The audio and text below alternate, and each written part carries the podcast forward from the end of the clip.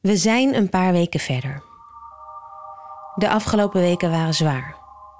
Het kindje in mijn buik bleek niet te leven. En ik wist dat ik een miskraam zou krijgen. Het feit dat ik wist dat het ging gebeuren was vreemd, maar misschien ook fijn, zodat het me minder overkwam. Of, nou ja, ik weet het eigenlijk niet. Het was gewoon kut. Na een tijdje begon ik bloed te verliezen en dat hield zo'n drie weken aan. Ik durfde niet ver van huis omdat ik geen idee had wanneer ik het vruchtje zelf zou verliezen. Telkens als ik naar de wc ging, ving ik alles op met een vergiet om een glimp op te vangen van datgene wat even in mijn buik gegroeid had. Maar het was telkens alleen maar weefsel. Na drie weken bloedverliezen bleek op de echo dat het er nog helemaal niet uit was. Het voelde als een falen dat mijn lichaam al die tijd aan het werk was geweest, maar dat dat wat ooit tot een kindje had kunnen uitgroeien nog gewoon in mijn baarmoeder zat. Het idee van een lichaam dat niet meewerkt en tegelijkertijd het afscheid nemen van een droom, een fantasie, maakte dat ik het zwaarder vond dan ik dacht dat het zou zijn. Het was immers nog pril. Als iemand mij een aantal jaar geleden had verteld dat ik een miskraam zou krijgen op nog geen negen weken, dan zou ik denken dat het dan toch nog niet echt iets was. Je hebt nog niet eens een buik. Maar dat bleek een misverstand.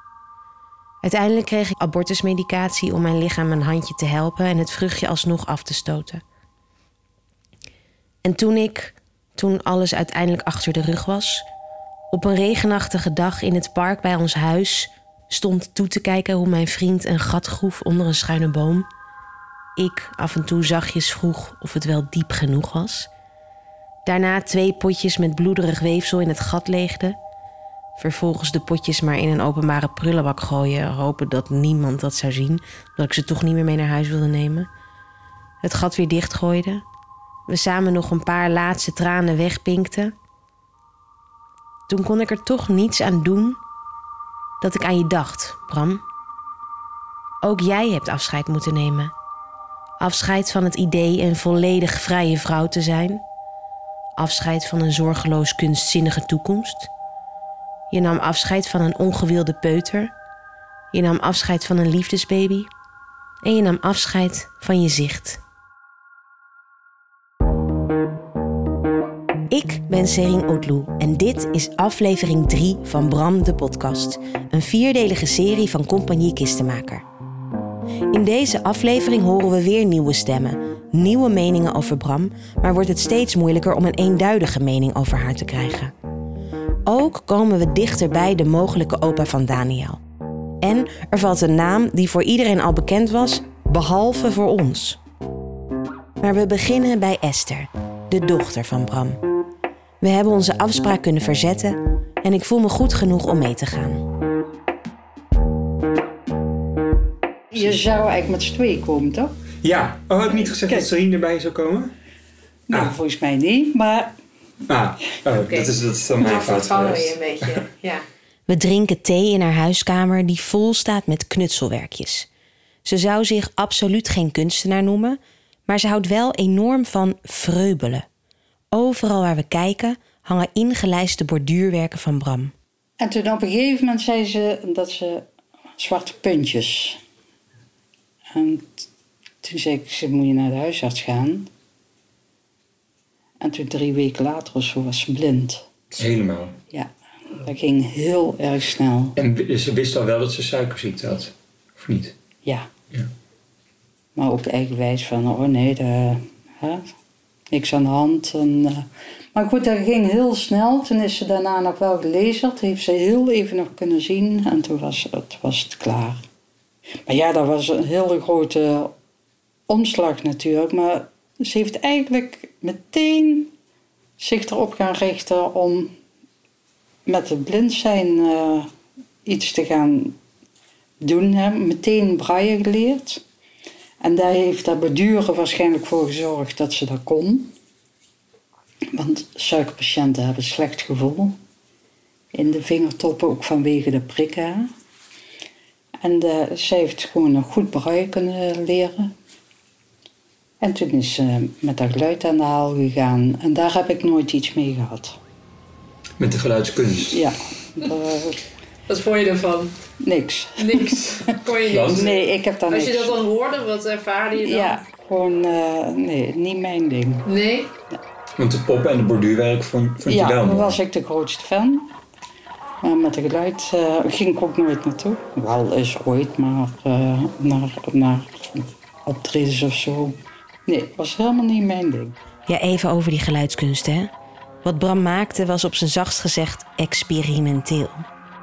Naast dat ze allerlei geluiden opnam en daarvan bijzondere geluidsmixen op tape maakte, maakte ze ook performances en installaties voor publiek.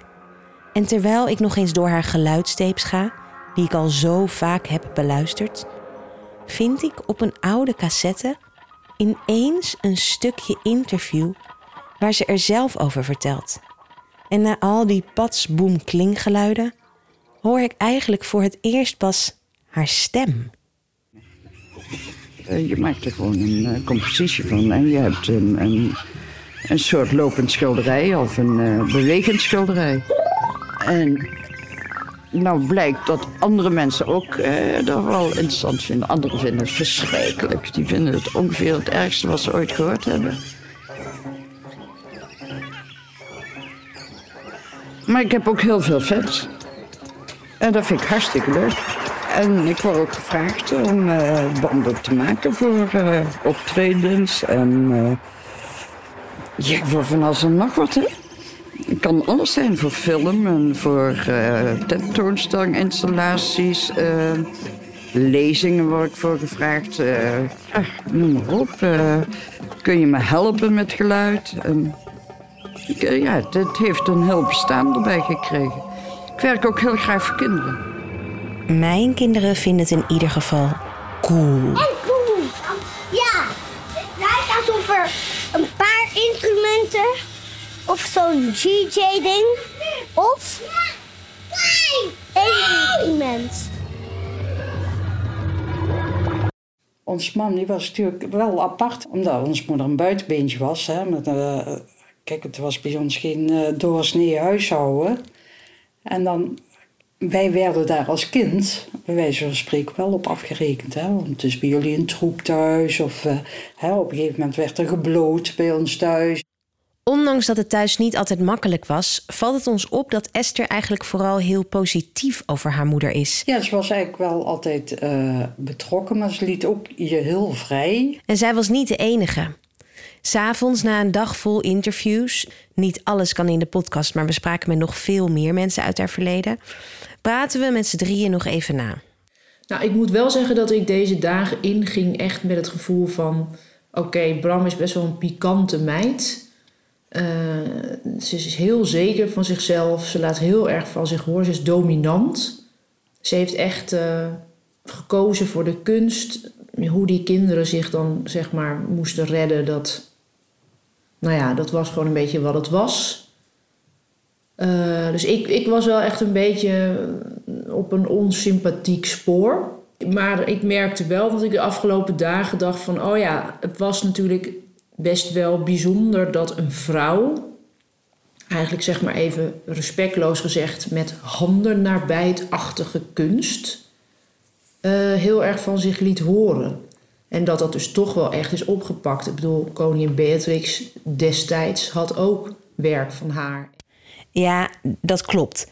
Althans, misschien niet helemaal. Ze heeft ooit drie poppen aangeboden aan koningin Beatrix. Maar of Beatrix die poppen nog heeft, dat weten we natuurlijk niet.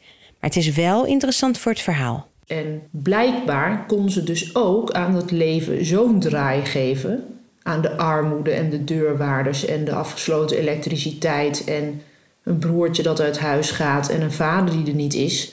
Dat die kinderen daar geen trauma van hebben. In ieder geval niet. eh, De mensen die wij gesproken hebben. nou, zij beweren van niet. En wat daaronder zit, dat weten we natuurlijk niet. Ja, toen dacht ik wel, oh, warme vrouw. Heel zorgzaam werd er gezegd. Eh, Ik had me geen betere moeder kunnen wensen. Zei. ik. nee, Ik kan me geen betere moeder voorstellen als, eh, als dat Bram eh geweest is. En eh, Esther zei natuurlijk wel heel duidelijk: ik zou dingen anders doen. Vooral natuurlijk ook die arme, armoedesituatie, wat ik natuurlijk heel goed begrijp.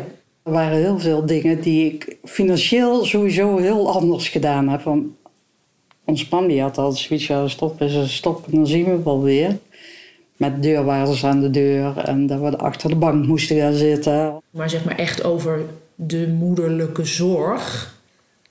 Zij zijn niet heel veel. Dus ik ben hier een beetje ingestapt eigenlijk met... Oh, hele fascinerende vrouw. eh, Heeft zich losgemaakt van een bepaald beeld van de vrouw. Ging vette kunst maken. Kreeg ik toen ook nog te maken met een beperking. En heeft zich daar ook nog eens helemaal niet door laten eh, pakken, zeg maar. En toen hoorde ik eigenlijk een beetje meer van... Ja, is het nou eigenlijk wel goede kunst? En eh, ze was eigenlijk gewoon een moeder die haar kinderen verwaarloost. Even kort door de bocht. Ik zit in ieder geval weer met een heel ander beeld. Maar eigenlijk dat beeld wat je als eerste schetst, klopt precies, toch? Ehm, Zij Ja. als vrouw die zich heeft ontworsteld aan eh, het beeld van de vrouw toen der tijd. Ja. Die moeder en kunstenaar naast elkaar kon zijn. Die kinderen heeft afgeleverd die geen slecht woord over haar eigenlijk hebben. Ja. En daarnaast eigenlijk ook nog succesvol kunstenares was. ja, behalve dat er dus één kind is, dat is dan Rob junior. Ja. Robbie. Eh, waarvan we zeker weten dat hij niet positief is over zijn opvoeding en waarschijnlijk niet over zijn moeder en niet over zijn vader. En die hebben we nu niet als stem in dit geheel en dat vind ik heel jammer. Iedereen wilde praten, behalve Robbie. We hebben hem meerdere keren via verschillende wegen uitgenodigd voor een gesprek, maar hij ziet het niet zitten. En dan, als we de moed eigenlijk al hebben opgegeven, belt hij. Hij is van gedachten veranderd en wil na lang wikken en wegen toch wel met ons praten. Met Daniel. Daniel spreekt met hem af in een café. Dat is een iets minder intieme plek om af te spreken en helaas ook niet zo'n goede locatie voor het opnemen van een interview. Je hoort dus wat ruis. Daniel zit al in het café als Robbie komt binnenlopen. Hij heeft een jongere vrouw meegebracht, zijn collega zo blijkt. Samen werken ze als woonbegeleider bij de GGZ en rijden ze van locatie naar locatie. Dit gesprek vindt plaats in hun pauze. Robbie is groot en stoer. Daniel zelf beschrijft hem als Ja, ruwe bolster, blanke pit heet dat zo. In ieder geval, dat, dat hij van buiten lijkt hij een beetje stug, maar het is eigenlijk een hele lief teddybeer. Nou, het waren allebei hippies. Dus eh, ja, kinderen hadden ze eigenlijk niet moeten hebben. Want eh, ja, ze waren wel voor de jeugd, maar ze waren zelf nog kinderen. Mijn moeder was 21 en mijn vader 20. Het botert niet tussen Robbie en zijn moeder. Hij wordt een moeilijk opvoedbaar kind genoemd. En op zijn zesde gaat hij voor anderhalf jaar naar een tehuis voor moeilijke kinderen. En toen kwam ik terug en toen had mijn moeder een nieuwe vriend. En eh, daar boterde het niet mee, tussen hem en mij. Dat, eh, en eh, ik ben nogal een mannetje, mannetje. Dus als ik dan een pak slaag kreeg, want hij kon alleen praten met zijn handen. Dan zei ik van, je kan wel slaan, maar doe het toch niet zo. En dat maakte hem nog bozer. Ja. Onthoud wat hij hier zegt over die vriend. Daar kom ik zo nog op terug. Thuis blijft het moeilijk. En nadat hij eerst ook nog een jaar bij zijn opa en oma heeft gewoond, gaat hij op zijn veertiende een jaar bij zijn vader wonen. En daar is het dan niet beter dan bij Bram. Robbie voelt zich ontheemd. Zijn vader heeft hem in de steek gelaten en ook bij zijn moeder voelt hij zich niet thuis. Vlak daarna kwam dat auto-ongeluk. Ik heb een heel zwaar auto-ongeluk gehad. En eh, echt als dood op de voorkant van de krant gestaan. En eh, het heeft drie maanden in het ziekenhuis gelegen. En toen is mijn moeder eens zeggen en schrijven twee keer langs geweest. Een minuutje of tien. En mijn vader drie keer. Dus zo populair was ik in de familie. Ja. ja. Wacht, wat? Ik vind dat verhaal van dat hij drie maanden in het ziekenhuis heeft gelegen Ja. en zij hem twee keer heeft bezocht, vind ik wel frappant. Dan ik heb je echt geen hart. Nee, vind ik ook harteloos. Toch? Ja. Je kind ligt in het ziekenhuis. Hij, hij, hij stond op de voorpagina al als dood. Ja, Ik weet het niet, maar goed, dat maakt niet maar uit ja, zelfs al lig je aan de andere ligt. kant van het land. Je kind. Je kind. En ja, da- dat, ja, dat snap ik gewoon de hele tijd hier niet zo goed Nou ja, aan. het, het klinkt alsof ze eh, heel erg ervoor kiest van wie ze dan wil houden.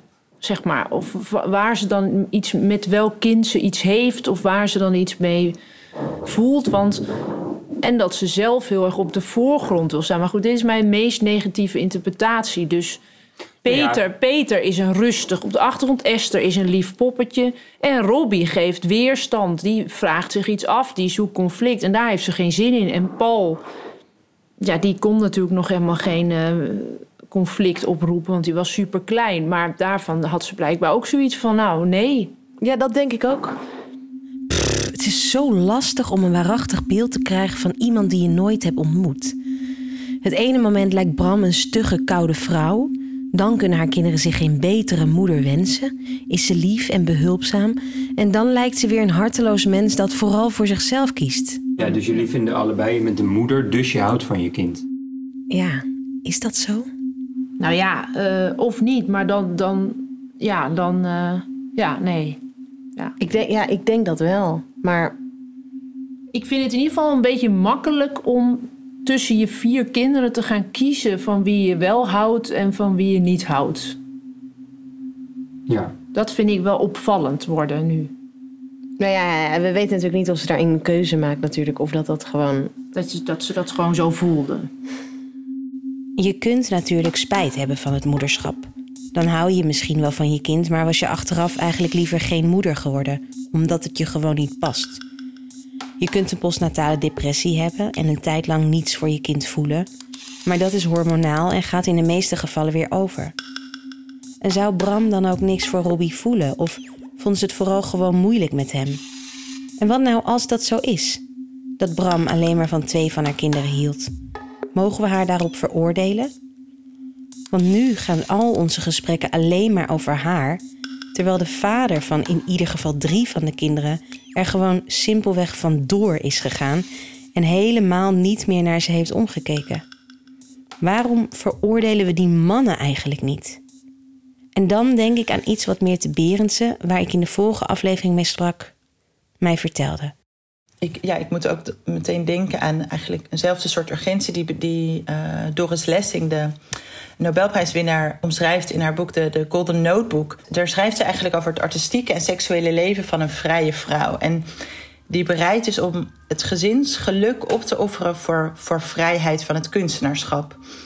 En dat, dat is, was ook letterlijk, want, want Lessing die was 23 toen ze haar driejarige zoon en jaar oude dochter achterliet. En eigenlijk een paar straten verderop een nieuw leven begon. En ehm, ze had zich aangesloten bij de Communistische Partij. En was er eigenlijk van overtuigd dat ze op het punt stond om een andere en betere wereld voor haar kinderen te creëren. En binnen die soort woongemeenschap, die Communistische Partij, ging het ook heel veel over gezinsstructuren en over het probleem van eh, het nucleaire gezin. En zij dacht echt van: ik ga weg, we gaan een betere wereld maken en dan komen die kinderen weer terug. En eh, zij wilde schrijven en zij wilde de wereld beter maken. Maar dat was onmogelijk zolang ze met eigenlijk een conservatieve en traditionele man samenleefde. En dat Lessing, maar ook in die zin mm, Bram Cox, doorbraken daar maar eigenlijk die norm en beging eigenlijk de grootste, ja, de doodzonde binnen het patriarchaat. Namelijk de vrouw die haar oppertaak als moeder weigert. Terwijl de lijst van mannelijke schrijvers, kunstenaars, eh, die, die hun gezin hebben verlaten om hun hart en dromen te, te volgen en zich volledig te kunnen wijden aan de kunsten, eh, is enorm lang en, en wordt omgeven met een bepaalde, ja, bijna nog een soort mythisch aroma van de maniacale gek die niets anders kan of die moet wel vrij zijn, want het gezinsleven eh, dempt de vrijheid. En, en dat is een, een valkuil voor iedereen uiteindelijk. Het is de doodzonde binnen het patriarchaat. De vrouw die haar oppertaak als moeder weigert. Dus als je er zo naar kijkt, was Bram eigenlijk een voorvechter. Even terug naar Daniel en Robbie in het café. Hier was die nieuwe vriend al. Jan. Heb je vast wel gehoord die naam? Vast wel gehoord van die naam. We hebben die naam nog nooit gehoord. Robbie vertelt dat Bram en Jan negen jaar een relatie hebben gehad. Negen jaar. Dat was dus voordat ze Tjeu ontmoetten, lang voordat ze blind werd. Robbie woonde nog thuis en Esther en Peter ook. Dan zou Paul misschien ook nog thuis hebben gewoond op het moment dat deze Jan in Bram haar leven kwam. Negen jaar relatie. Nou, dat, dat vind ik wel raar. echt heel erg bijzonder. Het is zo raar dat niemand het daarover Nee, gehad dat heeft. vind ik ook weer heel erg apart. Negen jaar. Of heeft Peter daar iets over gezegd? Nee. dan? Nee, ben je Maar het was dan dus ook niet iemand die er even, weet je wel, zo een, een, een scharrel. Maar hebben we Jan al opgezocht? Nou, ik was er net mee bezig. Maar Hij heeft een houtbewerkingsbedrijf, of hij, Eh, vertegenwoordiger in hout. In Helmond. hij werkte bij een houtbewerkingsbedrijf in Helmond. Helmond. In Helmond. ja, ik heb het al gevonden, denk ik, dat bedrijf. Dus die moeten we dan gewoon bellen. Van hoi, er heeft hier een Jan gewerkt in die en die tijd. Ja. Carlijn is boos. Ja, ik, ben, ik word steeds bozer, merk ik. Ja. Eerst wat eten misschien. Oké. En terwijl Carlijn steeds bozer wordt, merk ik dat ik langzaam eigenlijk steeds milder over Bram begin te worden. Ik vind het verwarrend en mijn gevoelens schieten heen en weer. Heel soms denk ik zelfs: waarom laten we die vrouw niet gewoon? Ze maakte de keuzes die ze maakte. Ze is ook maar een mens, we kunnen het niet allemaal goed doen. En het was ook niet alsof haar tijd en de omgeving zo meehielp. In principe heeft ze toch drie kinderen grootgebracht en blind ook nog een carrière op weten te bouwen. Maar het idee dat we met Jan, de houtbewerker uit Helmond, de eventuele opa van Daniel vinden, maakt me toch weer enorm nieuwsgierig.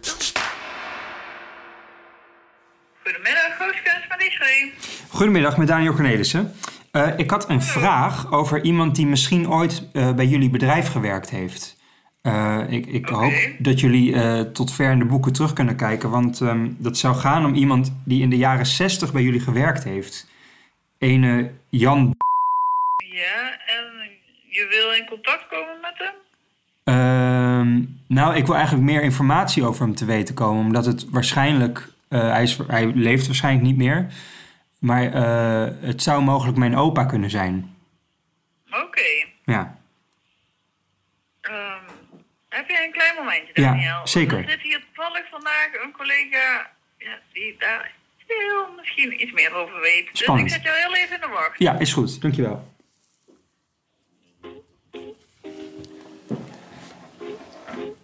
Oeh, ik vind het wel een hele lekkere wachttoon. De collega blijkt ons helaas niet verder te kunnen helpen. Maar omdat dit het enige houtbedrijf in Helmond lijkt te zijn, besluiten we dat het dan misschien maar het beste is om iedereen met dezelfde achternaam in Helmond op te bellen. Ja, wat ik daar wel eng aan vind, is dat natuurlijk Esther heeft gezegd van... ja, nee, dan moet je die, dat is een getrouwd man geweest, ze weet het. Zij vertelde dat het min of meer een verkrachting geweest is, waardoor ze zwanger eh geraakt is. Wel door een bekende. Hm. Het zou een minnaar kunnen geweest zijn vanuit die tijd, maar zeker weten doe je het niet. Nee.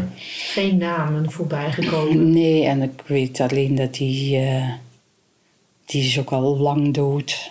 En verder, ja, ik bedoel, En wie was dan diegene die dan al lang dood nee, dat ga ik niet zeggen. Ja, maar wij weten het, denk ik. Ja, dat denk ik misschien ook wel. Misschien Nee, wie, wie, wie, over wie eh, er, er gespeculeerd werd. Ja, ja, wie dan? Frans Babylon. Oh nee, ja, ik Nee. denk niet dat hij het was. Oh, dus het is dan... jullie- Hé, jammer Carlijn. Het is dus niet Frans Babylon.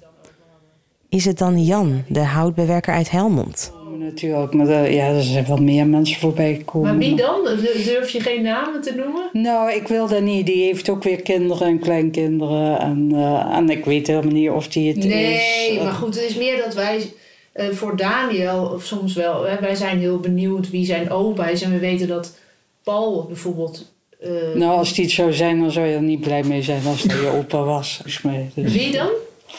Nee, dat is ons verleden. We leven nou in het heden. En bepaalde dingen laat je gewoon rusten. Daar, eh, respecteer je elkaar. Misschien heeft Esther wel een beetje gelijk. Als het echt om een verkrachting zou gaan, wroeten we dan niet te veel in het verleden? Moeten we het laten rusten? Als niemand een probleem met het verleden heeft, waarom moeten wij er dan zo over doorgaan? En stel dat we hem vinden, wat doen we dan? Als ik terugdenk aan het gesprek met Paul, zegt hij zelf: Ik hoef niet te weten wie mijn vader is. Dat is niet nodig. Want wat word ik er wijzer van? En, waarschijnlijk komt het ook omdat er geen leegte is op te vullen. Stel, iemand zegt op een gegeven moment tegen ons, ik weet wie, wie, die, wie die man is. De voorbijganger noemde je hem toch altijd? Ja, Zou je dat dan willen weten? nou dan kom ik het te weten. Nou, dan is het dat zo. Waarom wilde Daniel hier ook alweer iets over maken? Ik vind het wel een excentriek verhaal. En Carlijn? Ik was meteen helemaal eh, wild enthousiast. En ik dacht ook, ja, dit is een soort feministische, vrijgevochten kunstheldin. Ik dacht, iedereen moet dit verhaal horen. Brammetje Cox. En waarom wilde ik hier ook alweer in mee? Ik wil weten waarom Bram de keuzes maakte die ze maakte. Keuzes als kunstenaar en als moeder.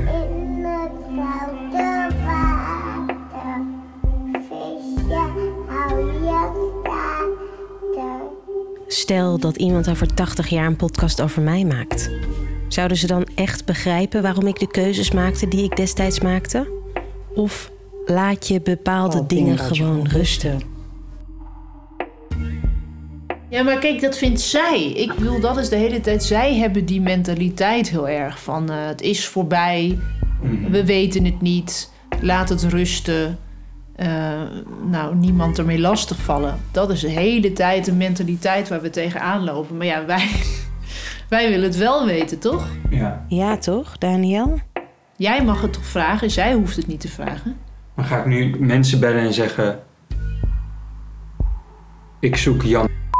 Stel dat het... Dat het Dat het niet over Jan die man eh, waar Esther van dacht... Nou, dat zou misschien wel de vader van Paul kunnen zijn. Dat dat inderdaad Jan is. Dan ontkent zij dus daarmee die hele relatie. Ja, dat, dat, zij zei, het is een verkrachting geweest. Wie was Jan dan? We besluiten Peter nog eens te bellen. Misschien dat hij toch nog iets weet.